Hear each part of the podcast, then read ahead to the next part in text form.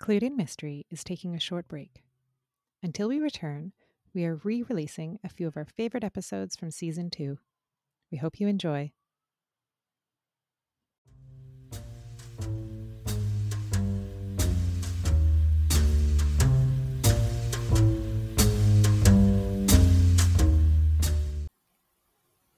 Welcome to Clued in Mystery. I'm Sarah. And I'm Brooke, and we both love mystery. So, Brooke, we've got another very exciting episode today. I'm so thrilled that we are talking with Sara Rosett. I know this is going to be so much fun. Somebody we really look up to in the mystery space. So, I will give just a little background on Sarah before we get started today. Sara Rosett is the USA best-selling author of over 30 cozy and historical mysteries, as well as books and courses for writers, including How to Write a Series and How to Outline a Cozy Mystery. She also hosts a podcast for readers, Mystery Books Podcast. And Sarah doesn't know this, but I consider her one of my mentors. We live in this great time where it's oh. possible to learn. It's possible to learn from people with through their podcasts and blogs and books, and they become a teacher to us. And sometimes they, well, most times they don't even know it. And I always find Sarah to be so supportive and a positive voice in the mystery space. And so thank you, Sarah. And I know that my friend Sarah uh, also feels the same way. and we just want to welcome you to the podcast. Welcome to Clued in Mystery. Oh, well, thank you so much. That's so sweet of you to say that. And it is interesting because, you know, you send your books and your stories out in the world and you just don't know sometimes if they're having a big impact or not, or small impact. But anyway, I'm so happy to hear that. You've made my day. Good. So yeah, thank you for that introduction, Brooke, and and yeah, welcome, Sarah. We're really excited to uh, to chat with you today. So um, yeah. let's let's get started. Uh, okay. So you write cozy mysteries, travel mm-hmm. mysteries, mm-hmm. and historical mysteries. What, mm-hmm. if anything, are readers looking for in historical mysteries that they don't find in other types of mysteries? I think I think when people read, they generally want an escape. But I think for historical readers, they want to go. They want to like immerse themselves in like this unusual place, like something that they they can't visit today except through like movies or books. And so I think they want to feel like they're in another time, in another place. And I think that they just love the details that you can include you know, this like there's the fine balance between including too much and not enough, but you want enough that the reader gets a sense of what that time was like, what it was like, you know, just day to day living, like what they ate, what kind of cars they drove, or carriages they rode in, or whatever mm-hmm. whatever period you're writing in. I think that's what they want. They want that escape, and I think that as our world becomes more technologically immersed, you know, like everything we do online or on a screen. I think some people really want that escape to a time when, you know, there wasn't, you know, social media, 24 hour news cycles, and all those things yeah. like that. I think they want something that's very different. Sort of like if some people like sci fi because they want to escape to a completely different world. This is kind of the same thing, but going back in time. Yeah, I hadn't um I hadn't thought about that connection between sci-fi and, and historical mystery but i think you're right that there's that just desire to be to be somewhere else for a moment right? Yeah i think so yeah. Uh, so what do you think is essential to a historical mystery other than historical setting and mystery? So you you know mentioned um, in your in your previous answer about um, about detail. Mm-hmm. yeah yeah i think that you have to capture the the place, like the physical surroundings, and then I think you need to also include like the dialogue when you're writing. You've got to think about like what how people spoke, and um, like a Regency mystery probably has a much more formal dialogue than I'm writing 1920s. So you know, 1920s is much more casual but even that's more formal than like a cozy contemporary cozy would be today so you've got to catch that dialogue and those phrases that people use and um, kind of the slang of the period if they have it you know if you can find out what it would be and then i think people like reading about details like um, things that are, I, I as a as a historical reader myself, I enjoy reading about things and I learn a little something about the culture of the time. I think mm-hmm. It's interesting if you go, oh, I didn't know they did, you know, that they use this for medicine or that they traveled this way. You know, you know, like I don't get to travel on trains in the golden age of travel. I would love to do that, or a steamship. You know, so you kind of get to vicariously experience that. So I think that's important to readers. They want to feel that that um, uniqueness to that time. So, can you tell us a little bit about uh, that research process for you? Do you do that research before you start writing the the book or the mm-hmm. series, um, or do you, you know, and and how important is it to you to be uh, historically accurate? Well, I always try to be historically accurate, but there are a lot of details, and sometimes people find something that's you know not perfectly right, and I have to go fix it. But um, I do try to do. I, I love research, and so I try to do as much research as I can before I start. But there's always those things that when you get into the book, you're like, oh no, did they have did cars have windshield wipers in the 1920s? I think so. But so you have to go find it. Or like how they started their cars. You know, a lot of them had cranks. So the more detail you get into your story, the more you're like, oh, a lot of times it's motions and things I have people doing. I'm like, oh, did they have medicine cabinets in the 1920s? I think so, but I don't know. I better check. And, you know, just different things like that. So I do a lot of I read a lot of books from the 1920s because I love that time period anyway. So just like reading fiction from the 1920s kind of helps you or helps me kind of see how it was written about then. And so it gives like a cultural kind of overview of what they had back then and how they lived. And then I read lots of biographies. I love to read biographies. And the other thing I've found really useful are travel guides that were published in like the you know, like 1915 to 1925, if I can find something around then, it, it gives you all these amazing details that I could spend hours searching for on the internet and not be able to find, like train schedules and descriptions of the tours of like, oh, if you're going to this city, you probably want to go see these things. And then it'll describe and it'll have maps, which I love. I love maps. That's another thing I love for research. So yeah, I just I could spend almost all my time researching. so I kind of have to stop and say, all right, that's enough. Now we need to start actually writing the book. Uh, and how do you, you kind of referred to this uh, or alluded to this earlier about balancing how much detail to put in um, mm-hmm. and moving the story along. So how do you, how do you find that balance? Well, I try to like drop little bits of information in and not put too much in. And sometimes I'll just have an allusion to something like just a brief mention. And then sometimes I'll have a character there who doesn't understand what's going on or something that's new. And I can, you know, like my character can explain it, the main character can explain it to the other character, thus explaining it to the reader. But I try not to do that because you don't want to have too many of those, you know, as you know, blah blah blah. That's that's kind of slows everything down. So I try and figure out if it's going to slow down the story. I probably need to take it out, and I need to. I always readers are really smart, and I have a tendency to think like when I'm reading, I get impatient when people start explaining too much. I'm like, I, I get it, I get it. You don't have to explain you know, from dialogue, I understand what's going on.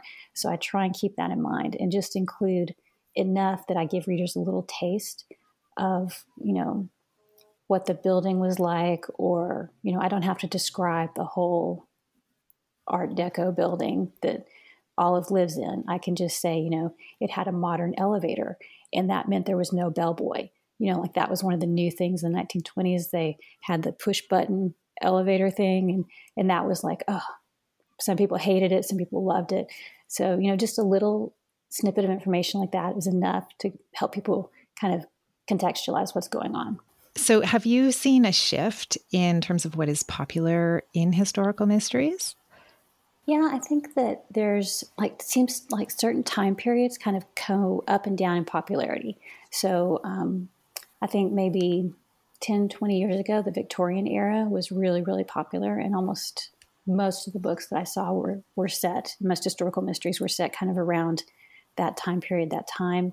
Um, now I feel like World War II and the 1920s are really popular. Mm, um, interesting. And I think they're, yeah, I think the 1920s is kind of um, like it's on an upswing, you know, so I don't know how long it will last, but I've noticed more and more authors are writing in that era. And I don't know if it's, you know, they say like the further you get away from a certain time period, then you're able to write about it and people look back on it.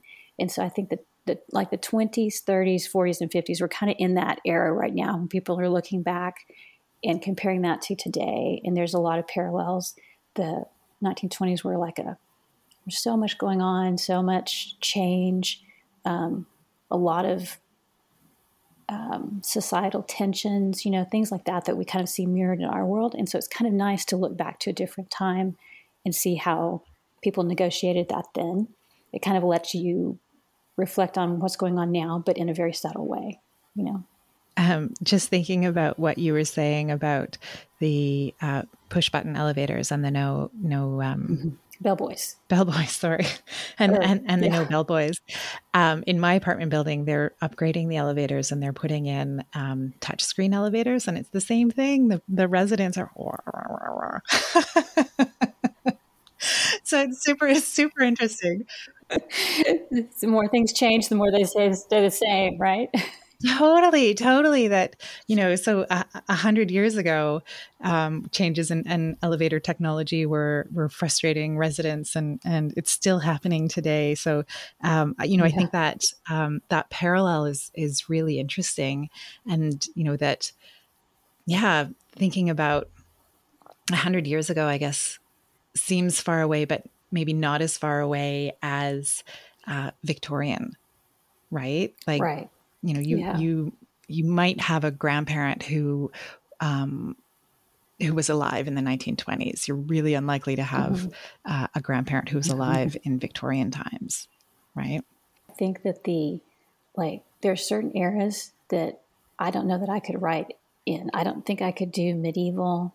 Um, there's also um, mystery novels set in like ancient Greece, Rome, and different. And I just I can't wrap my mind around that time. So it's easier for me to write about something that's much closer. But some people love going like way back. so what about your reading? Do you prefer to read historical mysteries set in the same time that you write in or you know do you find yourself reading in in other time periods I tend to gravitate to the 20s, 30s, 40s time period. And I think that started because I started reading like Agatha Christie and Dorothy Sayers. And I think, you know, I read a bunch of those books and I was like, oh, and there's all these books by modern writers set in that same time period. So I kind of bounced back and forth between, you know, like classic golden age authors and kind of the modern version of that too. So that's what I like. And, um, although I am seeing more and more books set in like the the 50s 60s i'm seeing a couple of those and i'm like maybe that's where things are going but i'm more drawn to the 20s 30s 40s yeah it, brooke and i talked about um, golden age mysteries and uh, you know some people referring to them as historical mysteries when mm-hmm. you know that really technically wouldn't be the wouldn't be the definition. Um, but yeah, mm-hmm. I like like you, I like reading the kind of original source material books that were written um, in that mm-hmm. time period, as well as uh, contemporary books that are that are written now yeah. that are set in in that time period. When you're reading those, Sarah, do you notice any like can you can you tell if you were say blind reading, you didn't know who had written the book? Do you think you could tell if it was something that was written in the um, written in the 20s or something that was written now and set in the 20s? I think the main difference is that the books that were actually written in the 20s and 30s, they really don't have a whole lot of description about like daily life or you know, things that we might drop mm-hmm. in to clarify for readers. I mean, like they don't really usually mention the cars or the the train travel. It's just, you know, it's like I would take time to describe like the interior of a train carriage not in huge detail, but I would mention like the the veneer on the wood, you know, because that's unusual for today. And but I don't think they would do that then. And I don't see a lot of um, description about like their world. Whereas I would definitely include some of that because I think that's what my readers want. So I think that's the main difference. Um, and then character development, I think, is the other differences. Like you had like Poirot, Miss Marple, they're much more like a flat arced character where they have like little like they're episodic and they don't change a whole lot. But I think modern readers like more of an arc for their main character. They like their sleuth to gradually change, maybe not dramatically, but kind of gradually change. So I think that's the other big difference because, like Miss Marple, she gets older, but she doesn't have like this huge arc where she's a completely different, you know, gone through a transformation, you know, the hero's journey. She doesn't do that. So I think that's the other difference is the um, modern reader likes um, a little bit more uh, change in the character and a little maybe a little bit more depth and background as well because we don't know a lot about like Miss Marple's background and Poirot's background. Yeah. That's interesting. I wonder if someone were to really try and mirror that lack of detail, lack of character depth, how that would be received now versus how those kind of original yeah. stories are are received.